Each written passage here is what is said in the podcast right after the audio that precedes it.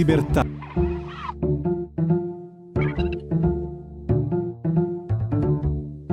Va ora in onda oltre la pagina.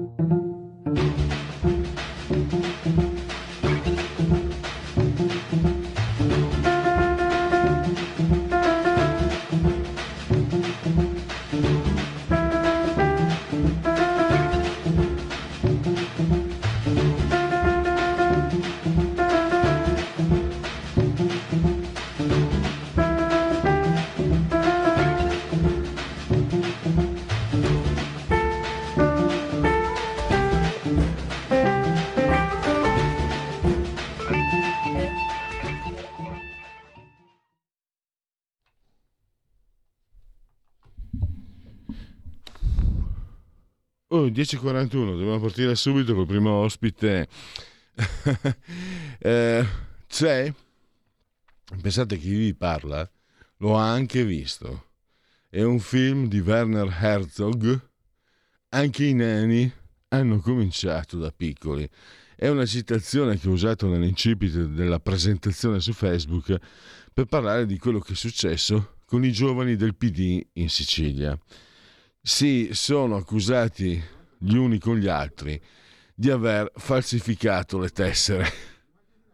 Cominciano da piccoli, davvero. E si è scatenato comunque l'inferno perché è intervenuto candidato, un candidato lombardo alla segreteria però nazionale e poi un parlamentare, anzi, eh, sì, un deputato, come si chiamano eh, gli consiglieri regionali della Sicilia insomma, guerra tra bande, guerra tra bande.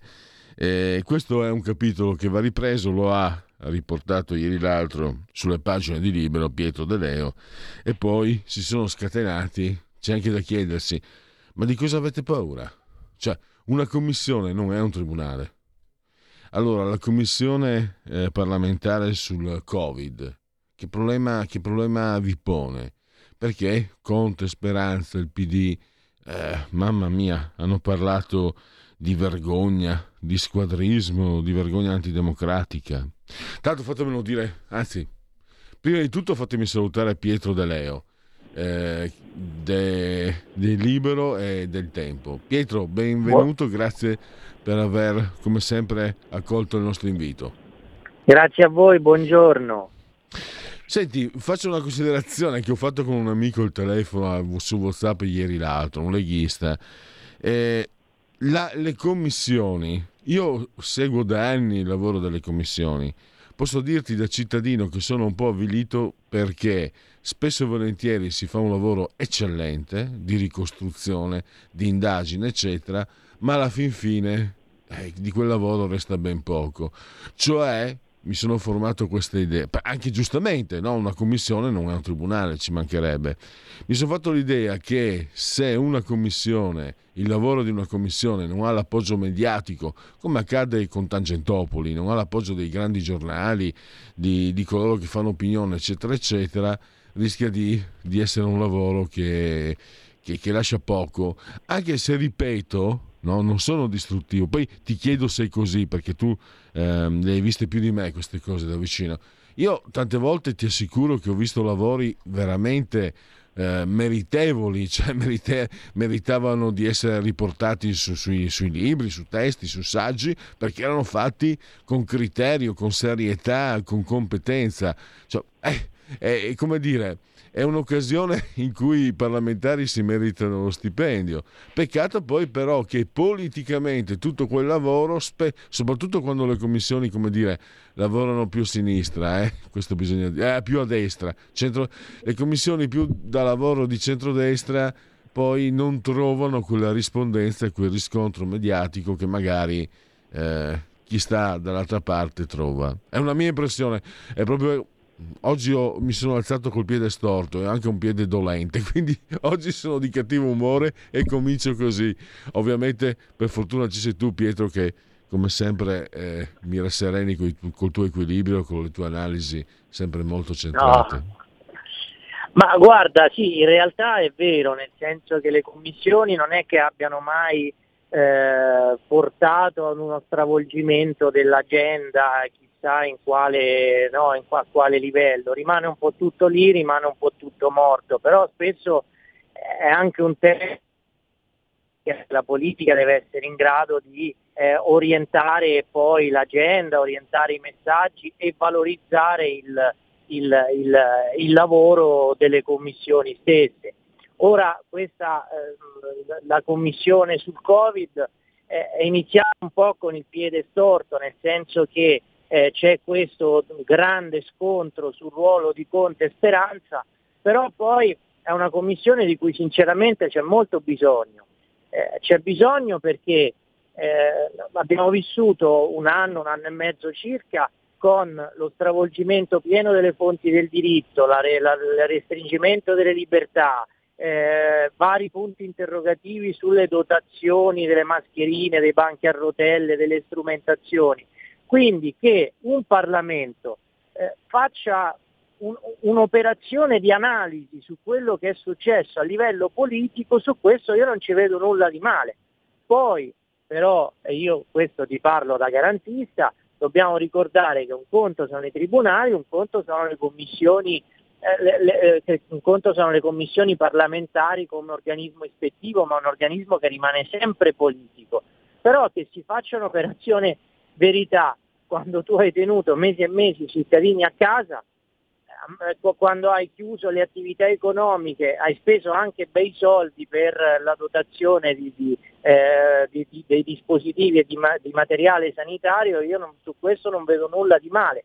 Ecco, poi sta alla gestione della Commissione, eh, fare in modo che non si trasformi in una caccia alle streghe, perché se, se, se esce una caccia alle streghe, poi viene meno tutto il lavoro della Commissione. L'ossatura deve essere un ragionamento sulla compressione della libertà e sui soldi spesi. Questo deve essere, secondo me.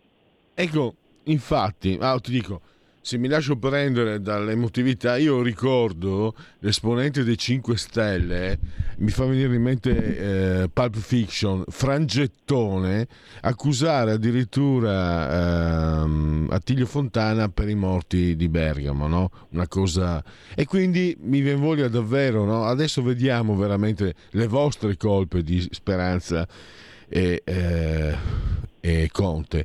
Però stavo pensando che questa conflittualità non so poi alla fine dove porti, perché comunque il centrodestra governa ma non comanda, non, il, non, ce l'ha ancora, ci vuole ancora un po' di tempo. E allora stavo pensando che forse per utilità comune, mi aggancio anche a quello che dici Pietro, sono state fatte delle scelte. Faccio la colomba, no? puro come la colomba, vigile come eh, il serpente o il coniglio o la lepre, non ricordo più. E dico, sono state fatte delle scelte, poniamo che siano state fatte in buona fede, ma se quelle sì. scelte sono state sbagliate, come dicevi tu, hanno limitato la libertà, stabiliamo cosa è stato fatto di sbagliato, non è un tribunale, quindi lasciamo perdere, cioè, guarda, sono buono, no? Eh, faccio, faccio, dico, emergenza, non metto sotto accusa Conte e Speranza. Io sì lo faccio, Pierluigi Pellegrini lo fa, ma Pierluigi Pellegrini che cerca di capire non lo fa. Però se loro hanno sbagliato in buona fede, se è stato fatto qualcosa in buona fede ma che non funziona, la commissione può essere eh, un'opportunità. Sta di fatto che mi sembra, Pietro, che soprattutto da parte del centrodestra, Fratelli d'Italia, eccetera, c'è un po' la voglia perché eh, quelli di centrosinistra e 5 Stelle l'hanno fatta veramente la padrona. Ti ho detto quello che è stato rivolto, le accuse che ha fatto il frangettone di 5 Stelle alla Lega, io me le ricordo ancora, ti assicuro che se me lo trovassi di fronte mi fermo lì, non dico altro, però a parole gli, gli rimproverei quelle, quelle, quelle accuse infami e, e, su, e, a sinistra invece sono completamente sulla difensiva. E credo che manchi la chiave politica per arrivare a qualcosa che sia utile per noi cittadini al momento. Ma vediamo, poi oltretutto c'è anche un blocco di, di, di mediatico, di giornali, di, di radio, di televisioni che è molto interessato a seguire quello che sarà, no? mi pare che già l'avvio del voto, meglio perché non è avviata la Commissione, il voto definitivo sulla, sulla legge che la istituisce è stato ben raccontato e ben testimoniato. C'è una cosa che si chiama responsabilità politica. Noi abbiamo due persone eh, che, che, che, sono i volti del, che sono i volti del, del, de, de, della principali della risposta al Covid, Conte e Speranza, che sono ancora in politica, vediamo quali saranno, uno, uno addirittura Conte guida un partito che vuole che aspira ad essere la prima forza di opposizione in questo paese e vediamo quello che tirerà fuori la Commissione. Nel caso in cui eh, la Commissione accertasse un cattivo lavoro fatto in quei mesi, in quell'anno anzi, accertasse delle scelte sbagliate, se ne parlerà e poi chi si dovrà assumere le responsabilità politiche se le assumerà. Eh, a me pare... Pietro, torno, sì. torno a Radio Libertà, ex Radio Padania, torno nel mio ruolo. E sì. tanto agitarsi da parte di sinistra e quella di Paglia hanno paura veramente che emergano le loro responsabilità perché tanto agitarsi, sai, se uno fosse tranquillo non avrebbe quelle reazioni isteriche, secondo me. Guarda, loro hanno reazioni isteriche su tutto, avranno fatto qualche... Io, io, non lo so, questo se hanno la coda di paglia non lo so. Io guarda, ti dico una cosa che c'entra poco, però tra le righe la voglio dire come inciso. Io mi ricordo a quei tempi, a quei tempi, e questo veramente mi auguro venga fuori, perché fa capire la concezione che hanno del paese questi signori. Io ricordo a quei tempi che il governo Conte, con ben quattro partiti della sinistra, aveva più di un esponente che quando un imprenditore, quando gli imprenditori comunque erano preoccupati di dover chiudere per il loro futuro, rispondevano non potete imporre le logiche del profitto, come a trattarli tutti da delinquenti e da, da gente sconsiderata perché la sinistra ha sempre il solito problema, cioè che non conosce il lavoro per averlo frequentato poco o per non averlo frequentato per niente.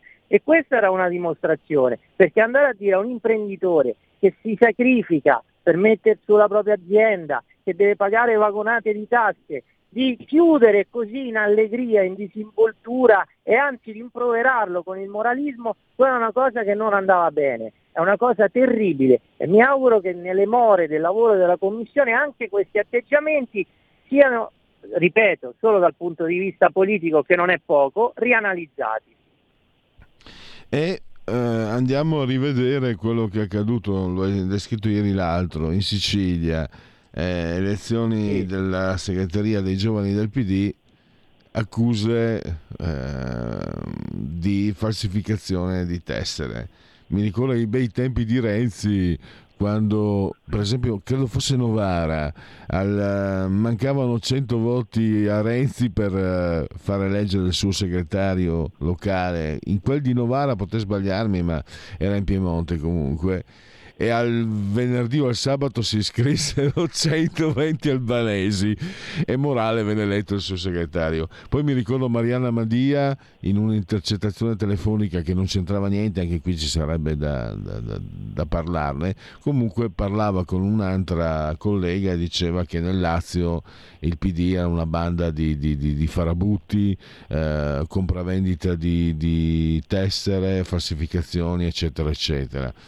Eh, sto parlando tra l'altro di, di quasi 8, 9, 10 anni fa, ma mi, sa, mi sembra che il lupo perde il pelo, fammelo dire, dai, fammi fare la battuta. Il PD perde i voti ma non il vizio.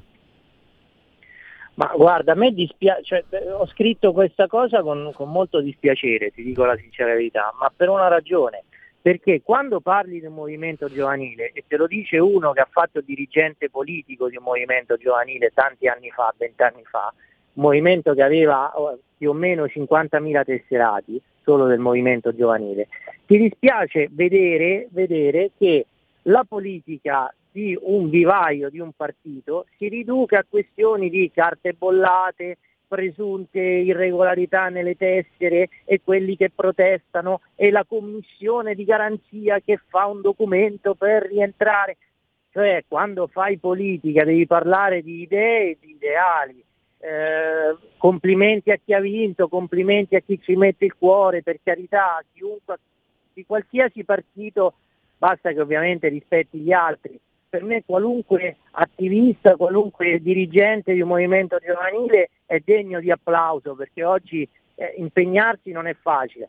però francamente è proprio il segno di questo PD che è completamente scollato non solo rispetto alla realtà com'è, ma anche quella come loro vorrebbero che fosse. Perché quando ti trovi a dover scrivere che dei ragazzi si fanno la guerra da nord a sud sulle procedure del congresso giovanile, francamente cadono le braccia, dici ma veramente questa potrebbe essere l'alternativa e soprattutto l'alternativa nel futuro.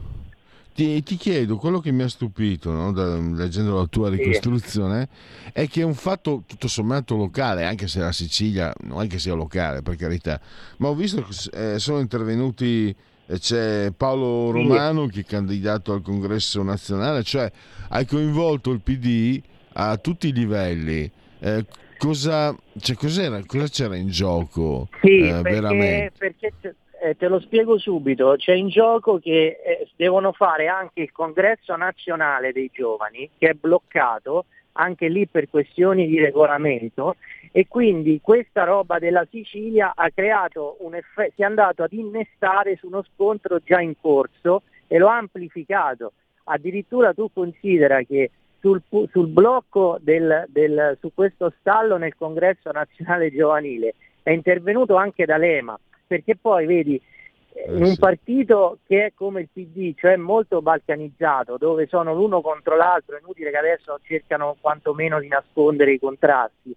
Poi ogni piccola scintilla eh, diventa un incendio perché ognuno si mette del suo no? e, e, e, e, si amplificano i contrasti. Per questo si è partiti dalla Sicilia e poi anche è intervenuto il consigliere lì della Lombardia poi intervenuto anche un, intervenuto, sono intervenuti due dirigenti da, da Roma.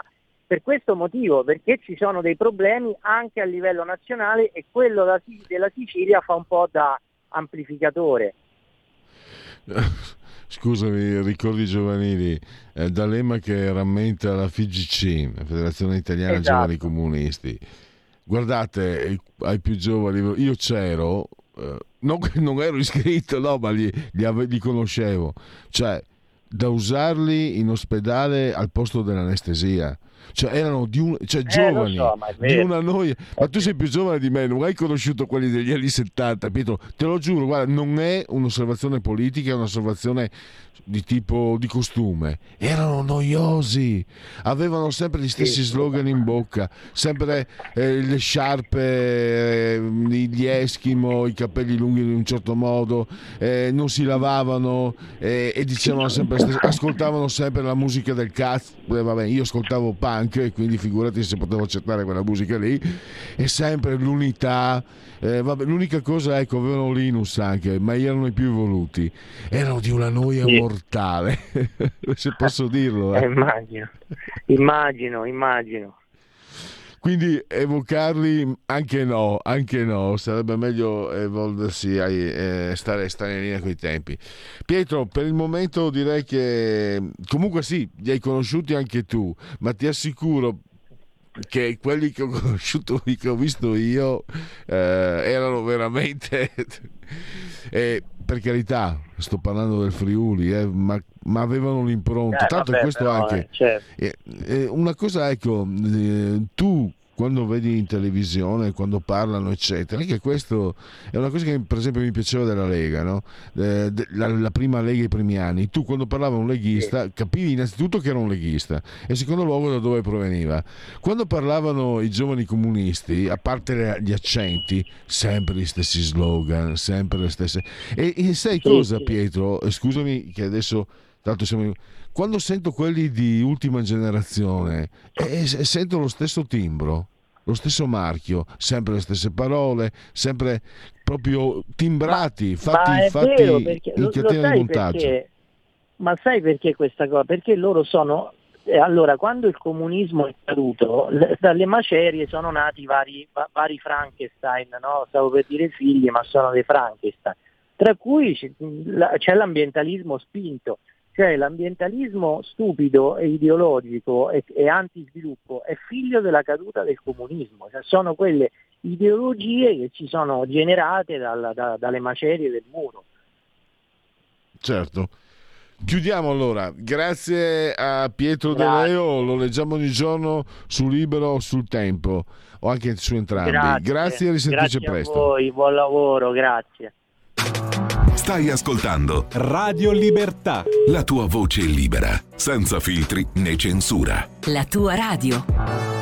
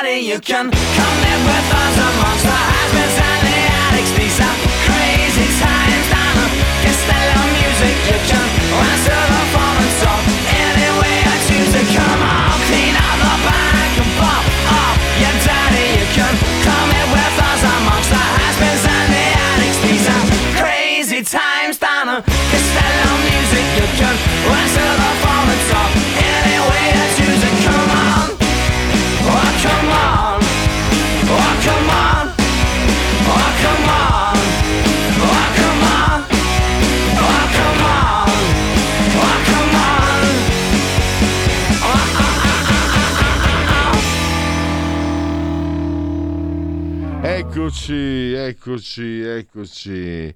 E se qualcuno ha sentito l'ultimo fuori, fuori onda che, che, stavo dicendo, amen, non ho, non ho detto nulla di non vero, di non veritiero.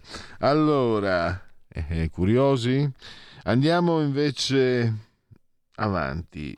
Perché? Perché eh, Corrado Cone mi ha aiutato un po' a capire devo dire, lui è sempre ha la capacità di eh, scomporre, di analizzare un fatto e vedere anche cosa c'è dietro l'angolo, diceva De Cuius.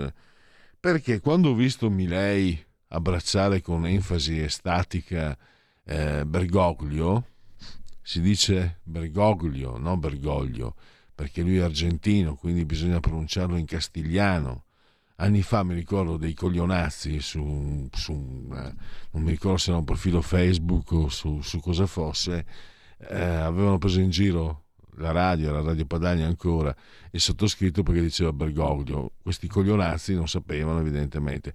Non dite Platini, dite Platini deficienti e quindi si dice Bergoglio, non Bergoglio. Poi se uno dice Bergoglio non succede niente. Però questi deficienti, la gentaglia di sinistra, che, mi hanno, che rompevano il cavolo, eh, perché volevano far vedere che eravamo ignoranti noi di Radio Padania. Invece no, erano, gli ignoranti erano loro.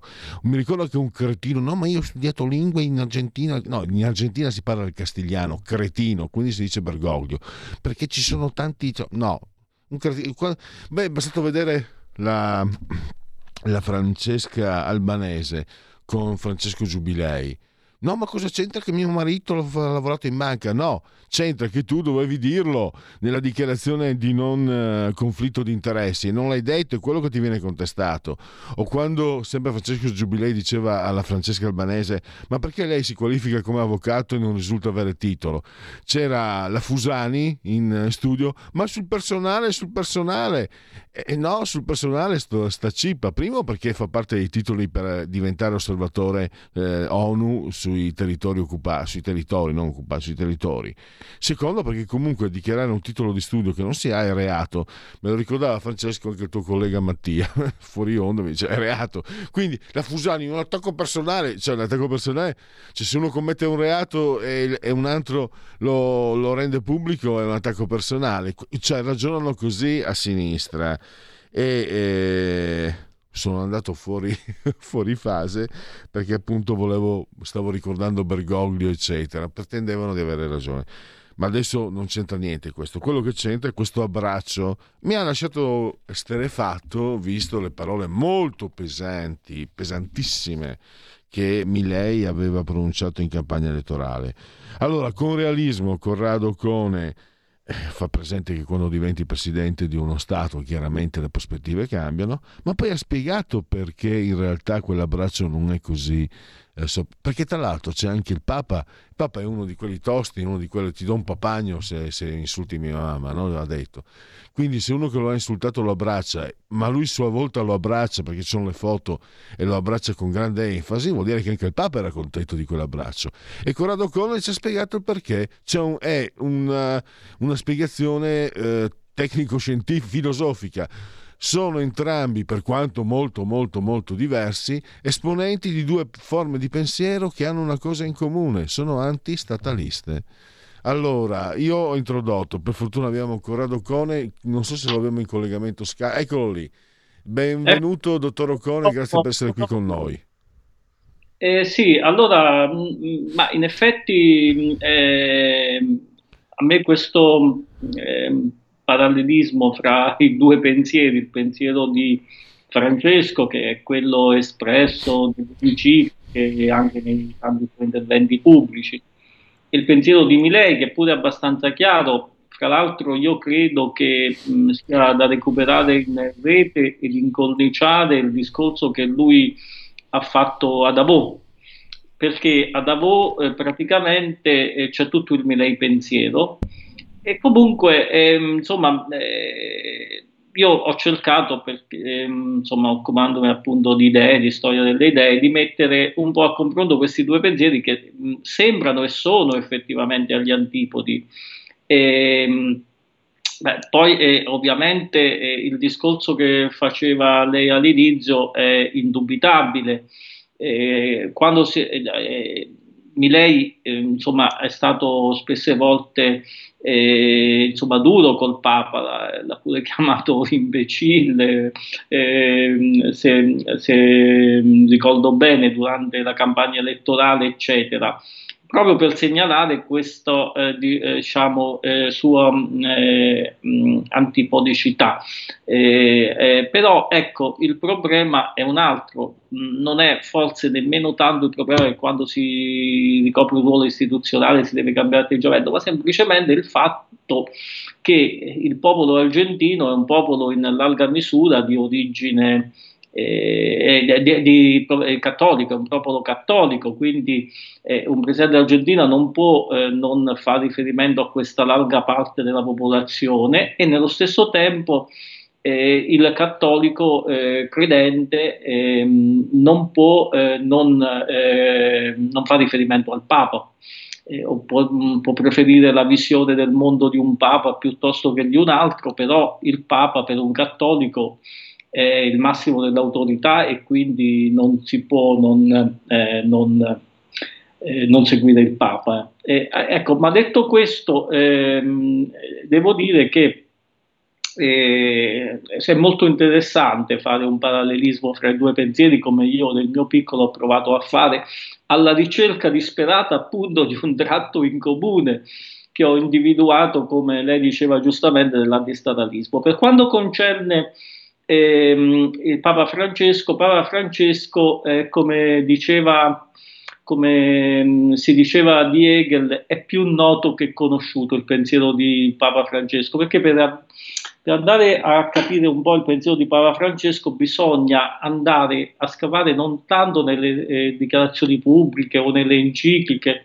ma eh, eh, diciamo nel, nel, nella sua formazione, negli autori che ha frequentato, nel, e fra l'altro ci sono dei libri molto interessanti da questo punto di vista, eh, per esempio ne ricordo uno della Bollati Beringhieri, eh, forse un po' troppo partigiano, però eh, di, di, una teologa argentina una, che si chiama Cuda, Emil Cuda si ricordo bene, Leggere Francesco, insomma, ma ci sono anche tanti altri libri, anche la raccolta di alcuni discorsi da lui fatti, è quella di, ehm, di quando ehm, insomma eh, non è insomma eh, quello di Bergoglio di Papa Francesco è un populismo non c'è dubbio che c'è un populismo eh, però è anche un populismo eh, diverso dalla teologia della liberazione prima di tutto non ha nulla a che vedere con Marx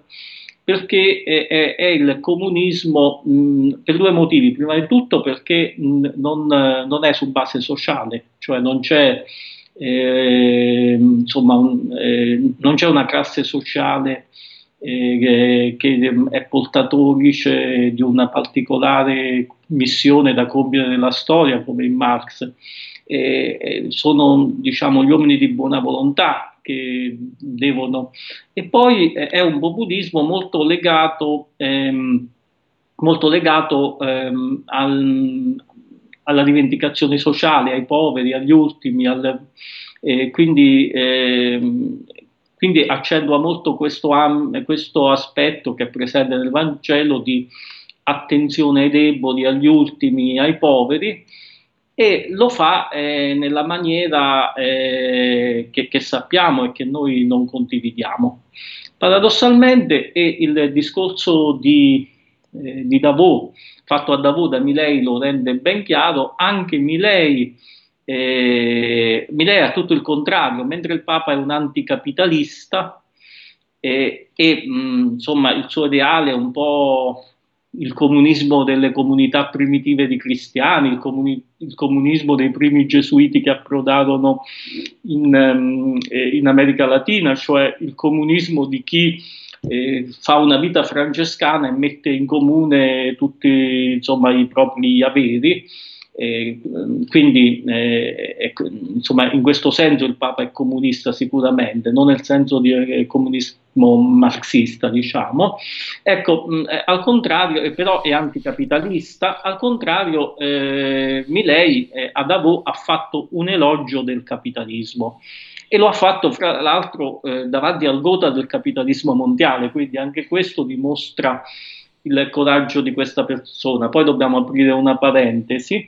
Ehm, eh, ecco, mm, però, ecco, però, lui, eh, mm, insomma, questa lode del profitto, questa lode del capitalismo lo fa proprio eh, tenendo presente gli ultimi, i poveri, perché dice il capitalismo, anche se può sembrare controintuitivo, eccetera, eccetera, è quello che eh, alla fine eh, è il miglior sistema economico proprio per combattere la povertà, perché il capitalismo ha garantito che la popolazione della Terra, che è aumentata a dismisura, e, e nonostante questo l'indice di, di, povertà assoluta è diminuito perché? Perché il capitalismo crea risorse, risorse sicuramente per chi fa profitto, quindi per i capitalisti, ma anche per l'intera società. Quindi il fine è di quello di stare da parte, dalla parte degli ultimi, solo che le due vie seguite sono completamente eh, diverse.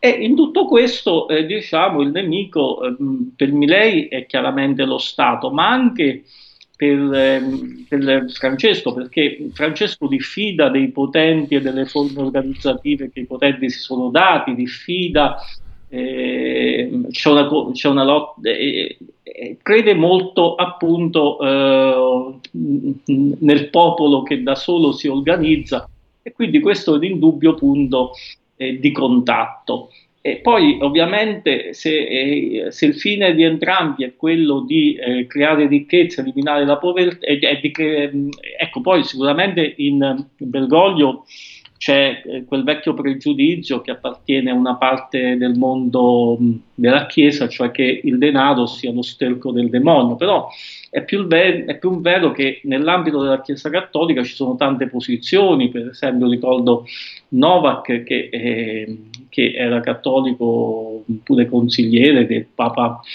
eh, Giovanni Paolo II, se ricordo bene, eccetera, Novak eh, tesseva un elogio del denaro, quindi il cattolicesimo è anche forse la vitalità di questa, eh, sia della religione cattolica sia della Chiesa che la rappresenta e che è, è veramente tante posizioni all'interno di questo eh, coacello. Comunque, eh, comunque ecco, nel, nella lotta eh, per, eh, a favore dei poveri, nella lotta contro lo Stato e contro le organizzazioni di potere, nella lotta contro la corruzione, c'è sicuramente un tratto di comune che unisce questi due argentini. Per quanto concerne la parentesi che volevo aprire, è che la cosa che io eh, abbiamo avuto in questo frangente, l'ennesima volta, eh, prova della parzialità, della faziosità dei giornali italiani, dei grandi giornali italiani, giornaloni come, come si chiamano, perché? Perché prima di tutto hanno dedicato pochissimo spazio a questa visita in Italia di Milei, eh, quasi come l'Argentina fosse un paese di serie B e non lo è, quasi come non fosse un paese eh, dove la maggioranza della popolazione di origine italiana, cosa che è. E, a me è venuto in mente quando invece visitò l'Italia eh, Sanna Marin, la leader finlandese. E, insomma, mm, sicuramente più fotogenica, forse per, almeno per un pubblico maschile di Milei, però eh, i giornali erano pieni delle foto, insomma, eh, eh, eh le lodi per questa leader. Sì, tra, l'altro, poi... tra l'altro, Finlandia 5 milioni di abitanti, 5 milioni e mezzo l'Argentina sì. 45, quindi eh, Milei batte San Marin 9 a 1, ma non per i media, me lo ricordo anch'io questo battage, ma sappiamo ormai purtroppo non dobbiamo abituarci. Ma no. sarà il governo la destra, ma, chi, ma al, dal punto di vista mediatico comanda la sinistra, tant'è. Guardiamo cosa fanno il gruppo di, di eh, Repubblica la Stampa con gli Elkan, non li citano proprio, nonostante siano indagati per uh, un sacco di cose. Sì. Eh, dottora Ocone, c'era un punto molto interessante, questo... Eh, questo punto di contatto tra eh, il, il, liberismo sfrenato di Milei e invece il, ben da dire proprio un cristianesimo quasi primitivo di, di Papa Bergoglio, l'individuo. No? Cioè, per Milei l'individuo deve salvarsi dalla, dalla, massificazione, per Bergoglio l'individuo deve salvare la propria anima. È molto interessante, tanto viene da due argentini, no? è curioso.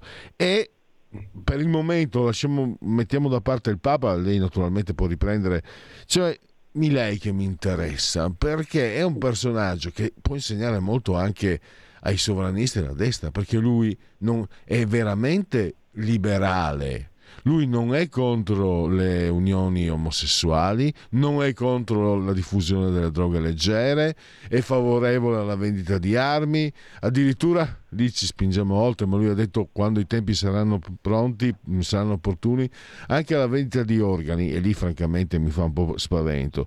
Però d'accordo o meno si sia con le coppie gay, con se sei liberale, cioè la coerenza è o permetti tutto per, oppure ti, ti, proponi come statalista e dici lo Stato viene prima e deve stabilire le regole. Altrimenti, quello devo dire la verità, dottor Ocone, a me sembra che sia un difetto destra e sinistra. Cioè qui abbiamo quello che pare a noi bisogna essere liberi, quello che non ci piace invece deve essere normato. E questo, la, questo poi alla fine magari comporta anche il fatto che il cittadino non si fidi dei politici. Secondo me è un, così un'opinione, non è neanche un giudizio il mio. A lei... No, lei ha toccato un punto veramente decisivo.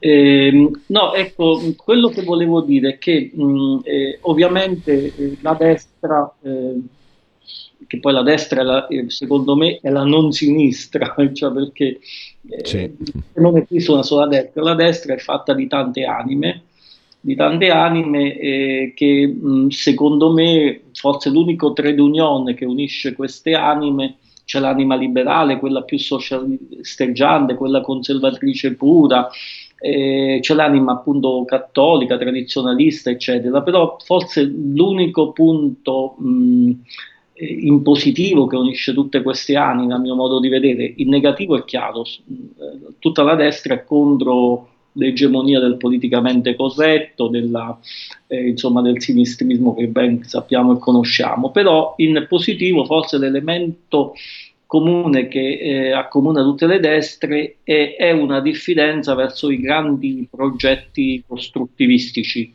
che è qualcosa di tipo tipico, le pianificazioni, le regolazioni, le burocratizzazioni, che è qualcosa tipicamente socialista. Questo accomuna sia l'area liberale sia l'area più legata al conservatori, quindi alle, com- alle piccole comunità, eccetera. E quindi, quindi eh, mm, sono tante le destre e, ed è giusto mh, mm, insomma, ragionare in un'ottica, come dicono gli americani, conservatori americani, fusionistica eh, cioè ovviamente una destra solo liberale non vince come non vince una destra solo conservatrice, eccetera. Devono esserci tutte queste anime e forse in Italia ultimamente, eh, al contrario di quando forse fu nella prima stagione berlusconiana, l'anima liberale è un po' sacrificata a destra, sembra che spesso eh, emelga, soprattutto in Fratelli d'Italia direi, più che nella Lega, emelga eh, mh, questa, quest'anima, come posso dire, più non socialisteggiante e sbagliato, però ecco, più eh, attenta, mh, eh, statalistica, insomma, sostanzialmente. Eh, però ecco che tutte le anime della destra debbano stare insieme e, e, e, trovare dei punti in comune è necessario per vincere la battaglia contro la cultura woke, contro il politicamente corretto. Quale, ma poi l'altra cosa da dire è che come esistono tante destre, esistono anche tanti liber, liberalismi. Quello di Milei è un liberalismo molto radicale, è un liberalismo eh, individualistico molto radicale. I suoi autori di riferimento sono, eh, oltre a De Soto, diciamo quelli classici dell'anarcocapitalismo, eccetera. E, ehm, eh, però esiste poi un altro liberalismo eh, che insomma io dico esistono due tipi di liberismo insomma. Un liberismo mh, dottrinario un liberalismo e un liberismo non dottrinario. Cioè per esempio io sono liberista cioè credo che eh, lo Stato eh, debba, ess- debba fare solo le cose poche cose farle bene ma pochissime cose, credo che bisogna dare spazio all'iniziativa privata, credo che bisogna dare quanto più possibile spazio alle persone, però mh, eh, non, lo, non, lo, trasformo in, una do, in qualcosa di deterministico, perché come, se, se no insomma si cade un po' nell'errore che fanno i marxisti, che tutto dipende dalla struttura economica. Eh, no, il liberismo è una ricetta eh, liberale, eh, è la ricetta liberale per antonomasia, ma non è eh, una ricetta da tirare in tasca e pronta in tutte le occasioni e sempre per tutti gli usi. Bisogna anche adattarlo un po' alle circostanze, quindi io, io dico sempre sono un liberista non dottrinario come sono un liberale non dottrinario. E sicuramente l'Italia... Se posso, se posso interrompere, dottor Ocone, ci siamo già confrontati, no? eh, adesso semplifico io, essere liberali è, è più complicato perché il liberale proprio per definizione non può arrivare a una uh, conclusione eh, che, che, è indiscutibile. Il liberale deve essere sempre aperto al confronto, cioè il liberale è proprio il contrario del massimalista di destra e di sinistra, ma è molto più difficile perché stavo pensando, la posizione per esempio sulle droghe leggere, liberale è antiproibizionista, eh, la sinistra è antiproibizionista, ma l'antiproibizionismo del liberale è per la libertà individuale. Invece sappiamo benissimo che a sinistra l'antiproibizionismo sulle droghe leggere è solo distruttivo verso nei confronti di, della società borghese o comunque della società che loro non, non amano. Eh, però è, è, difficile perché poi alla fine si vogliono le stesse cose di chi però invece eh, è all'opposto di noi. Non è semplice. Eh, ma questi sono pure i paradossi, come abbiamo detto tante volte, del politicamente corretto, cioè che eh, co- partono con l'intenzione di non discriminare i liberal e finiscono per discriminare più delle, più delle vecchie diciamo, autocrazie. Eh, sì, ehm, quindi mh, allora mh, ehm, Teoricamente sicuramente eh, quello di Milei è un liberalismo molto forte, eh, direi ancora più forte di quello della Thatcher, eh, sicuramente di quello di Reagan, ma anche della Thatcher, perché nella Thatcher c'era un'impronta forte, pure patriottica. Ehm, mm, secondo me, ecco, diciamo, su alcune cose non sono d'accordo perché quando, mm, perché eh, secondo me eh, il liberismo è appunto il liberalismo visto sotto specie economica, però l'uomo non è fatto solo di economia, è fatto pure di morale, di, eh, e poi soprattutto, ecco, però lui si sta dimostrando eh, liberale anche perché è molto prammatico, cioè il, ci sono i liberali che eh, non tengono conto della realtà, e quindi, e quindi insomma proseguono imperterriti. Chi invece le proprie idee cerca di, eh, di affermarle pragmaticamente. Qui rientra il discorso relativo a Bergoglio, cioè eh, lui non può mettersi come contro l'argentino più, più importante, infatti l'ha chiamato proprio così, l'argentino più importante, non può mettersi contro il rappresentante di una religione che è la religione eh, dell'Argentina, può, eh, e quindi mostra molto pragmatismo. E quindi quindi, ecco, però ecco, la cosa che volevo dire, mm, insomma, un po' per ritornare al discorso di prima, mm, che secondo me è pure molto interessante.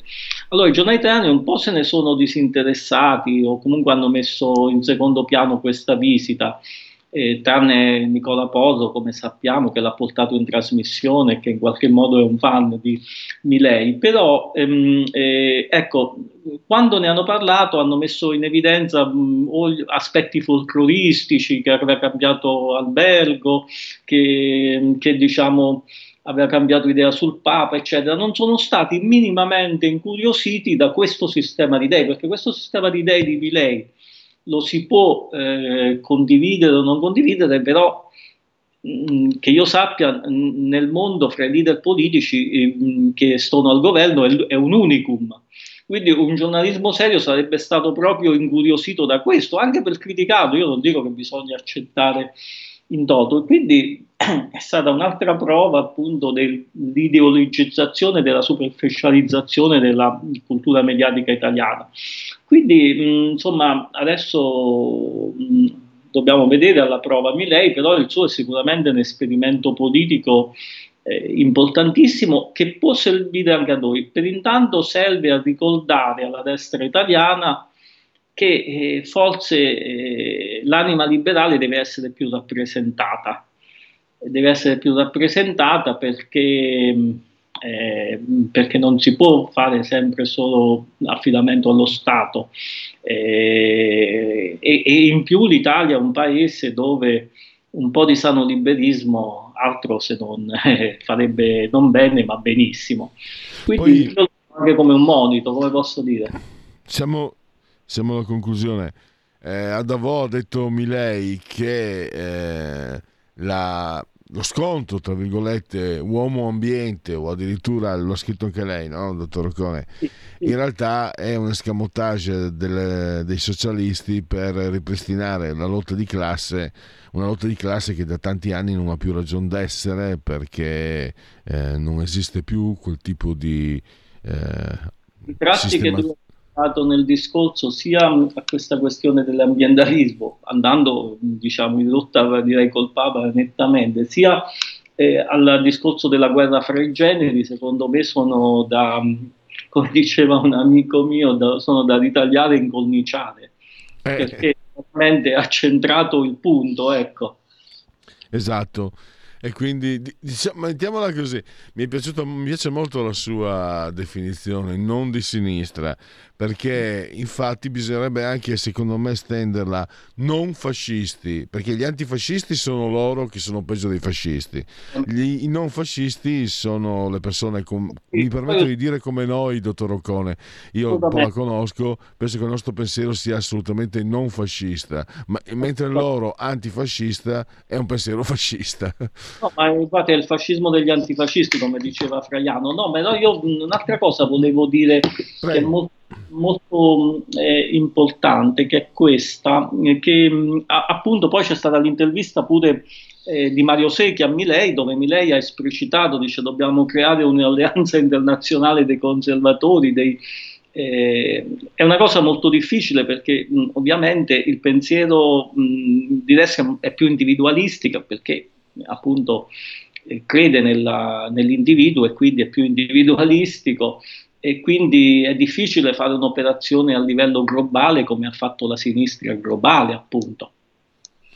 Certo, l'ulivo mondiale Eh sì, Con- lo dico- con, con l'eroe Clinton, eh, la, la- la- la stanza ovale, la scrivania e Monica Lewinsky, era il loro eroe. Chiudiamola qui con le luci rosse, grazie a Corrado Cone, lo leggiamo sempre su Libero eh, gra- e non solo, grazie davvero e risentirci a presto. Grazie. Per la tua pubblicità visita il sito radiolibertà.net.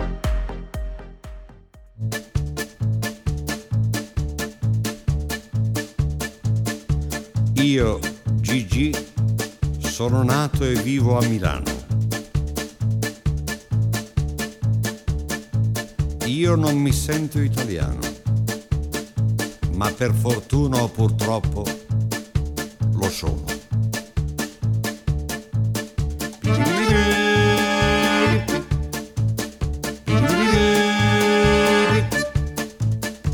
Mi scusi Presidente, non è per colpa mia, ma questa nostra patria non so che cosa sia. Può darsi che mi sbagli, che sia una bella idea, ma temo che diventi una brutta poesia. Mi scusi Presidente, non sento un gran bisogno dell'inno nazionale, di cui un po' mi vergogno, in quanto ai calciatori non voglio giudicare. I nostri non lo sanno o hanno più pudore. Io non mi sento italiano, ma per fortuna purtroppo lo sono.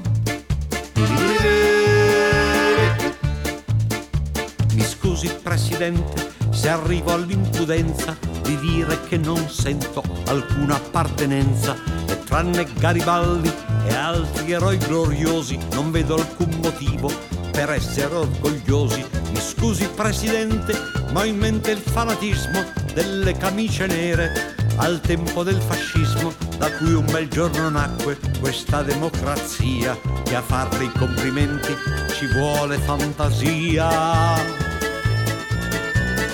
Io non mi sento italiano, ma per fortuna purtroppo lo sono. Questo bel paese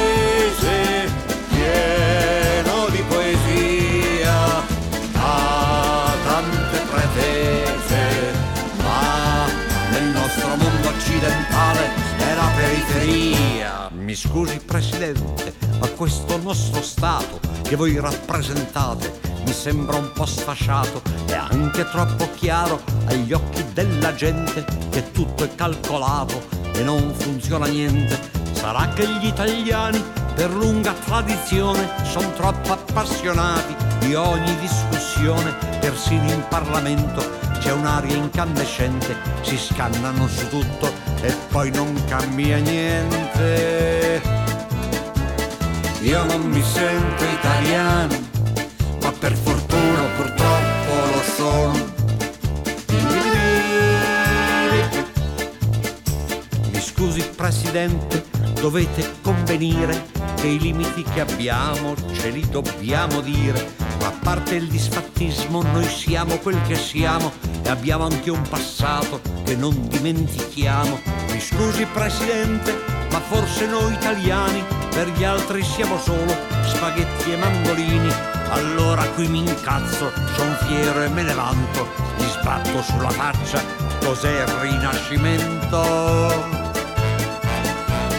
Io non mi sento italiano, ma per fortuna purtroppo lo sono. Questo bel paese forse è poco saggio, ha le idee confuse, ma se fossi nato in altri luoghi poteva andarmi peggio. Mi scusi Presidente. Oltre la pagina, Radio Libertà e come ogni venerdì chiudiamo con la proposta musicale eh, con Giorgio Gaber e apriamo l'ultimo capitolo di questa trasmissione odierna con parola di scrittore, la rubrica che si avvale dell'imprescindibile collaborazione di Patrizia Gallini di Ardesh Comunicazione. Oggi parliamo di Un sasso nel lago. È il terzo romanzo che vede un investigatore particolare, Marco Tobia. Voglio introdurlo con le parole di un uh, noto uh, giallista come Carlo Lucarelli, che, ha, che ha commentato eh, Marco Tobia è un personaggio speciale, fragile, tormentato ed eroico, un Philip Marlowe, un Duca Lamberti con la Tourette, quindi eh, abbiamo già capito che è un personaggio molto molto particolare creato eh, da, dal suo... Mh, dal suo, dal suo eh, autore che abbiamo in eh, collegamento, vale a dire Matteo Severnini. Eh, benvenuto Buongiorno. Matteo, grazie per essere qui con noi. Buongiorno a tutti e grazie per l'invito naturalmente. Allora, da dove partiamo? La definizione, io ho letto un giallo seriale di provincia e poi devo anche aggiungere che l'ambientazione eh, in luoghi che conosco personalmente di, secondo me, ma non solo secondo me, eh, straordinaria bellezza, Orta, l'isola di San Giulio, insomma, eh, davvero, davvero luoghi straordinari. Eh, l'altro dove lei, risiede, dove lei ha la fortuna di risiedere, Severnini, mi sembra. Ma Sì, io- partiamo, che tipo di libro hai? Che tipo di romanzo? Le- le- l'accetta la, ser- la definizione giallo seriale di provincia? Eh, l'accetto e la condivido perché questo, Il Sasso nell'aria, è il terzo romanzo, eh, appunto, quindi c'è, vi è, vi è già una piccola, all'inizio di una, di una serialità. Di provincia, certo, perché sono ambientati intorno al, al lago d'Orta. Il mio investigatore privato Marco Tobio vive sull'isola di San Giulio. L'isola di San Giulio è anche denominata l'isola del silenzio perché nella realtà vivono soltanto delle suore di clausura all'interno di un monastero. Tutte le case che eh, ci sono, sono, insomma la parte urbanizzata, l'altra parte urbanizzata dell'isola è costituita da case vuote che non vengono vissute se non in determinati periodi dell'anno come seconde case. E nella mia finzione vive anche l'ispettore, ex ispettore di polizia cacciato dal corpo di polizia Tobia, perché lui ha voluto isolarsi dalla società. E quale luogo migliore se non un'isola? E quale luogo, quale isola migliore se non l'isola del silenzio, appunto denominata, eh, cioè l'isola di San Giulio denominata isola del silenzio, dove pace e tranquillità sono eh, vicini di casa di, di Tobia, insomma. Come entra mh, il, il- l'ambiente, il paesaggio nel- nella sua narrazione, Severnini? Mi incuriosisce, l'ho, l'ho detto, sono innamorato di quei luoghi e quindi è come dire, cado un po' in, eh, in conflitto di interessi perché sono particolarmente curioso di, di sentirne parlare. Lei, lei è l'oste e sta parlando del suo vino, come si dice. Allora, ehm, eh, allora, l'is- l'isola di San Giulio, il lago d'Orta hanno la caratteristica della bellezza, certo, ma soprattutto hanno la- quella capacità di trasmettere tranquillità e, e serenità agli abitanti e anche a chi come, tu- come turisti la, la- la- la vivono. Ma nella mia finzione l'apparenza inganna. Eh, a partire dal titolo, il, un sasso nel lago, cosa Esatto. accade quando buttiamo un sasso in un lago? Si formano le ondine e questa è l'apparenza, ma mai fidarsi dell'apparenza, perché in realtà accade qualcos'altro. Il paesaggio, in tutti e tre i miei romanzi, è- un protagonista come al- alla pari di Marco Tobia, Clara, Anselmo, altri personaggi seriali e i personaggi di, ehm, del, del romanzo, quelli che appaiono soltanto all'interno di un romanzo. E io cerco di descriverlo con poche eh, pennellate, nel senso che mh, no- amo più mostrare che raccontare. Quindi il, il personaggio, come gli altri, il personaggio ambiente, io lo scopro man mano e lo faccio, tento almeno, quella è la mia intenzione, di farlo scoprire al lettore piano piano, appunto con pochi pennellate messe qua e là all'interno dei capitoli piuttosto che lunghe descrizioni. Sì. Ho letto, è un personaggio che ha una psicologia complessa, ha appunto anche questo eh, disturbo neurologico, no? la sindrome di Tourette, quindi tic motori e anche eh, volgarmente parlando, terra a terra, no? anche l'uso de- del turpiloquio e anche un'infanzia diciamo che lui si porta dietro un'infanzia non particolarmente felice, mi sembra aveva solo il Certo. gatto che gli voleva bene, mentre i, i compagni di classe se la prendevano, genitori mi sembra un po', eh, un po' distanti. Allora, lui ha un, ha- ha un bagaglio esperienziale del passato molto pesante, perché lui fin da bambino è, stato affetto, è affetto dalla sindrome di Tourette, che nel suo caso si manifesta con dei tic corporei, lui alza il braccio e la testa come se fosse un burattino senza fili ed è, e abbaia, non usa eh, parolacce, non, usa- non fa uso del turpiloquio, ma ehm, abbaia. Tutto questo, come dicevo prima, fin dalla tenera età.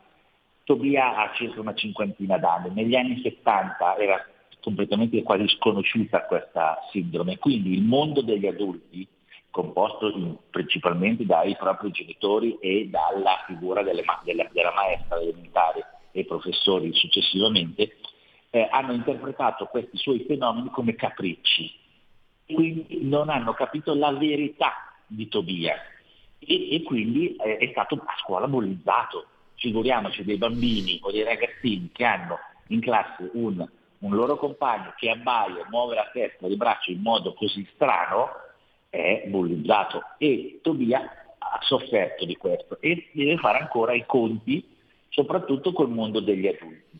Lui ha, fatto lui ha deciso di fare prima l'ispettore, poi l'investigatore, proprio perché vuole ricercare la- quella verità che da bambino lui non ha potuto ottenere, perché appunto non è stato capito dal mondo degli adulti. Quindi quando lui indaga e risolve un caso, perché i casi lui li risolve, è bravo, astuto, eh, si ridà un pezzo di verità che il mondo degli adulti gli, è- gli ha negato quando era bambino e adolescente.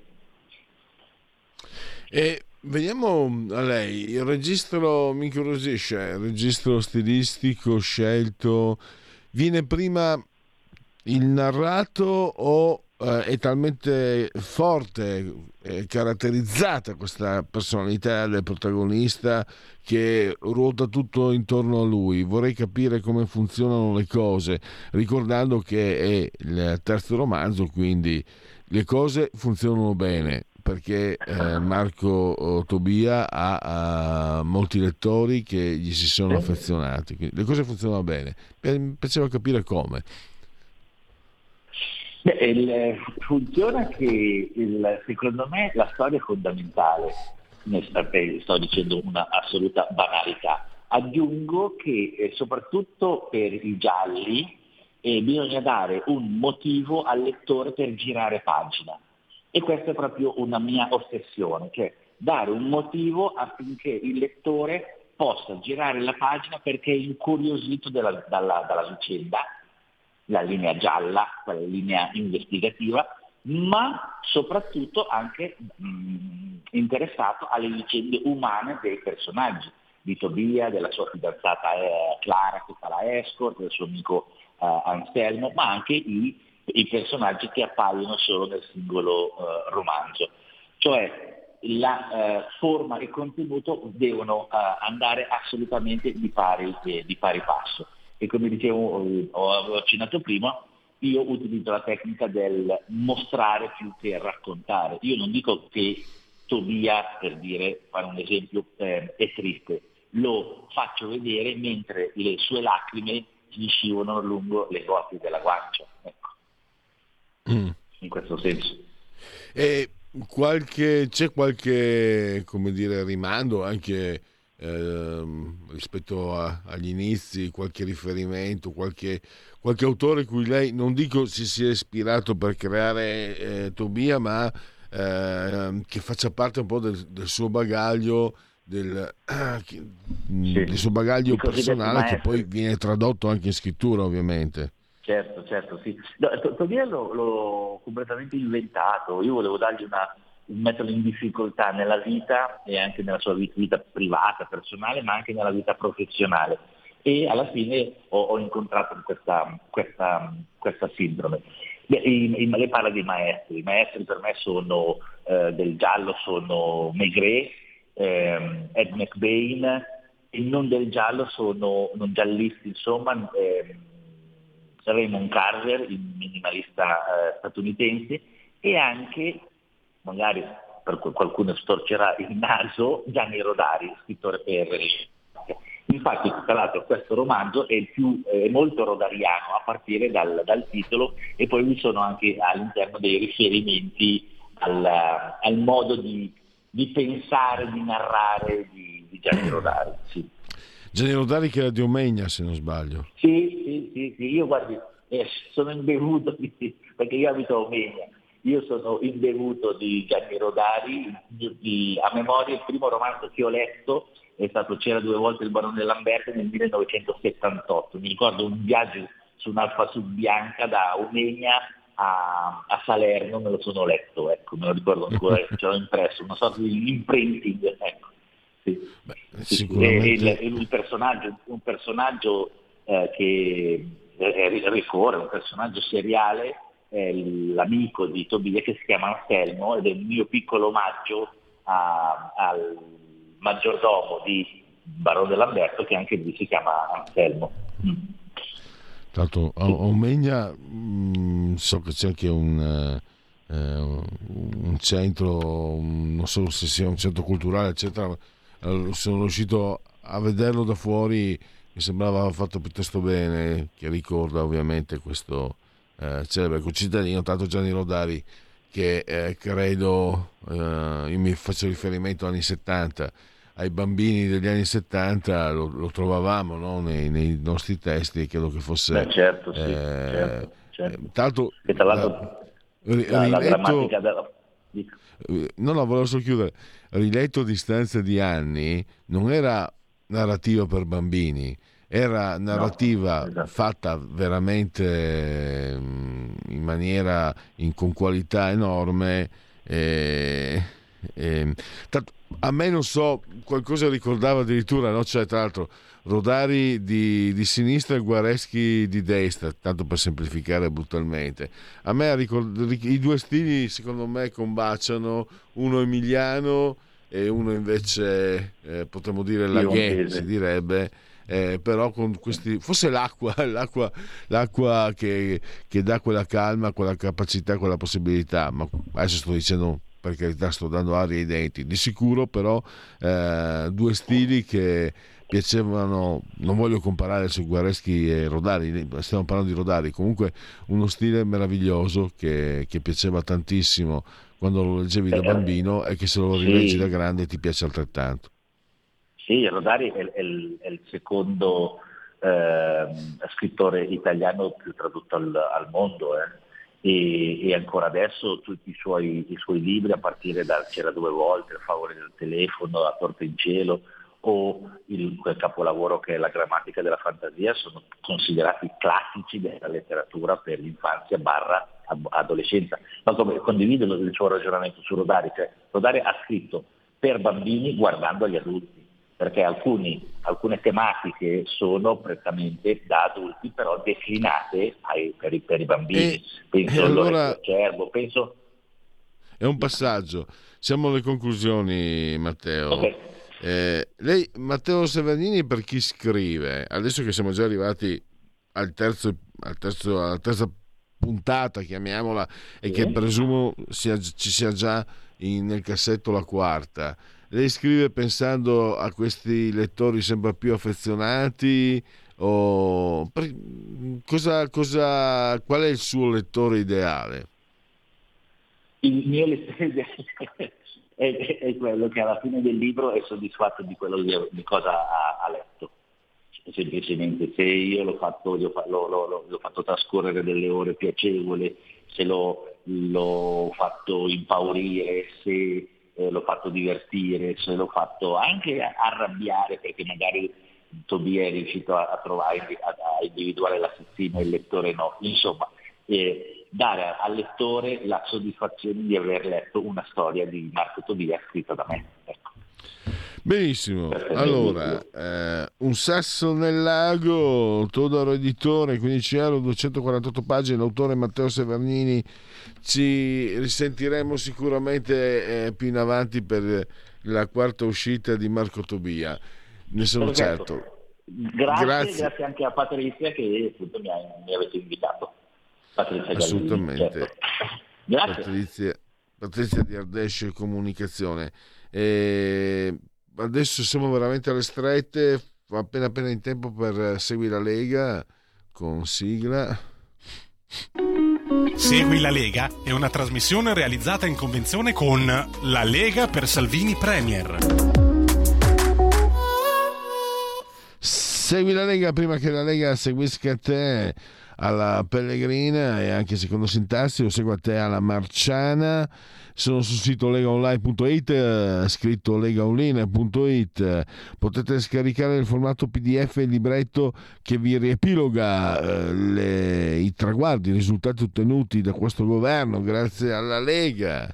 E poi ancora potete consultare il calendario delle feste della Lega e potete iscrivervi alla Lega, è molto facile e molto semplice, si versano 10 euro, si può fare anche tramite PayPal, PayPal, PayPal, senza nemmeno vi sia la necessità che siate iscritti a PayPal, PayPal, PayPal. Poi codice fiscale, gli altri dati richiesti e vi verrà pertanto quindi Indi recapitata la magione per via postale, ma se di mezzo ci sono poste italiane, noi raccomandiamo vigorosi, calorosi, convinti e potenti e possenti gesti apotropaici alle femminucce, ai maschietti e anche a tutti i sessi previsti e non previsti, la tessera Lega Salvini Premier. Il gesto di autodeterminazione civica, il D43, il 2 per 1000, il tuo sostegno vale il 2 per 1000, scrivi D43 nella tua dichiarazione dei redditi, scelta libera che non ti costa nulla, lo ripeto sempre, sono soldi nostri, lo Stato però vorrebbe tenerseli, noi però almeno abbiamo la possibilità di dirgli dove spenderli. Questo redazionale della Lega ovviamente vi indica eh, la scelta politica e quindi la Lega Salvini Premier. D di Domodossola, 4 le stagioni, 3 il numero perfetto. E infine andiamo a eh, riepilogare gli appuntamenti dei protagonisti della Lega e i suoi politici, le apparizioni radio-televisive. Vediamo se ci sono aggiornamenti. Oggi eh, Massimo Biton, no, oggi no, è già passato. Eh, oggi Alberto Gusmeroli, ore 17.15, rubrica Economia, Sky TG24, eh, Presidente della Commissione Attività Produttive. Tra l'altro Alberto Gusmeroli, abbiamo parlato di Orta, lui è stato per anni sindaco di, di, un, di un, comune meraviglioso che adesso mi è sfuggito di, di, mente, che è lì vicino, che è favoloso, eh, è sul lago, sul, sul, sul lago del Verbano, eh, no a Orta. Vabbè, dopo ve lo dico. Chiudiamo allora con Segui la Lega. Segui la Lega è una trasmissione realizzata in convenzione con La Lega per Salvini Premier. Allora, ci sono dei sondaggetti da leggervi. Arona era, Arona, Arona. Scusate, ma qui si perdono colpi sempre di più, sempre di più. Bellissima anche Arona, ma lì sono tutti belli quei posti lì. Eh, credo che Matteo Severnini abbia, secondo me, dei quei luoghi, quindi lui ovviamente molto meglio di me che sono anche se la parola è brutta, un turista di, di quei luoghi, ha in, eh, ha fotografato la caratteristica, trasmettono serenità, pace, calma, sono dopo un anno di radio un paio di settimane ti, ti, disintossicano, devo dire la verità, in quei luoghi lì, solo guardarli. Allora andiamo a vedere eh, i sondaggi, se ci sono, sì.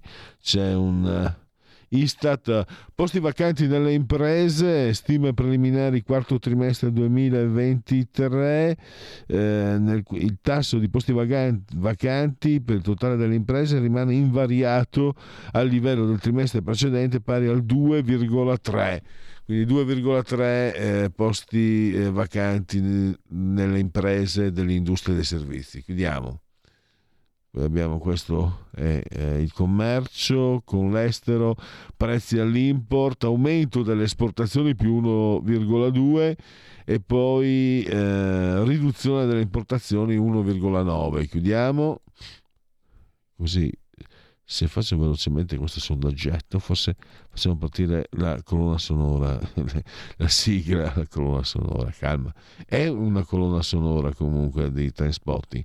Allora, gli agricoltori, eh, sondaggio Demopolis, committente 8,5, cioè siamo a sinistra allora, eh, causa giusta per il 70%, sbagliata per il 16%, non sa 14%. Il Green Deal è un processo necessario 38%, bisogna ripensarlo per il 43%, sbagliato per il 19%. E poi abbiamo... Eh, gli agricoltori chiedono garanzie che i loro guadagni non siano inferiori ai costi di produzione. D'accordo 75, non d'accordo 9, non sa 16. Chiudiamo, vediamo se ce la facciamo con la sigla del GT10. La verità è che sono cattivo, ma questo cambierà. Io cambierò. È l'ultima volta che faccio cose come questa. Metto la testa a posto, vado avanti, rigo dritto, scelgo la vita. Già adesso non vedo l'ora diventerò esattamente come voi. Il lavoro, la famiglia, il maxi televisore del cazzo, la lavatrice, la macchina, il CD e l'apriscatole elettrico. Buona salute, colesterolo basso, polizza vita, mutuo, prima casa, moda casual, valigie, salotto di tre pezzi, fai da te, telequiz, schifezze nella pancia, figli, a spasso nel parco, orario d'ufficio, bravo a golf, l'auto lavata, tanti maglioni, Natale in famiglia, pensione privata, esenzione fiscale, tirando avanti, lontano dai guai, in attesa del giorno in cui morirai. Gentilci ricorrenze e commemorazioni del vigesimo ottavo giorno di piovoso mese del calendario repubblicano. Nel 1959 Fidel Castro diventa leader massimo di Cuba. Giorgio Saviano, scrittore di Castelfranco Veneto. Il, poi abbiamo il regista John Schlesinger, Termination Oscar. Poi abbiamo Andy Taylor, il chitarrista dei Duran Duran, che recentemente ha rivelato di avere un male eh, terminale, auguri comunque. Claudio Amendola, figlio d'arte, eh, o nel cognome del padre, figlio d'arte. E poi Angelo Peruzzi, cinghialone, ha giocato anche nell'Inter, grandissimo portiere.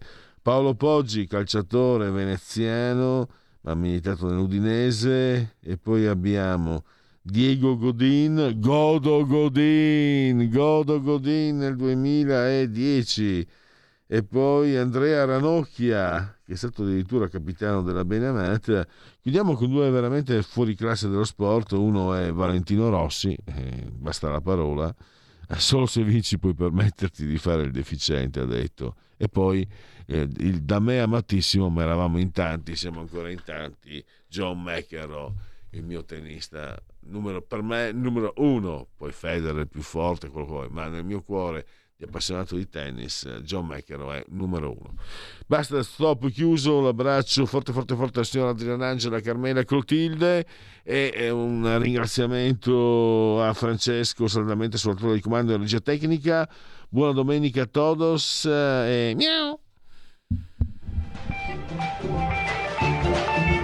Avete ascoltato oltre la pagina.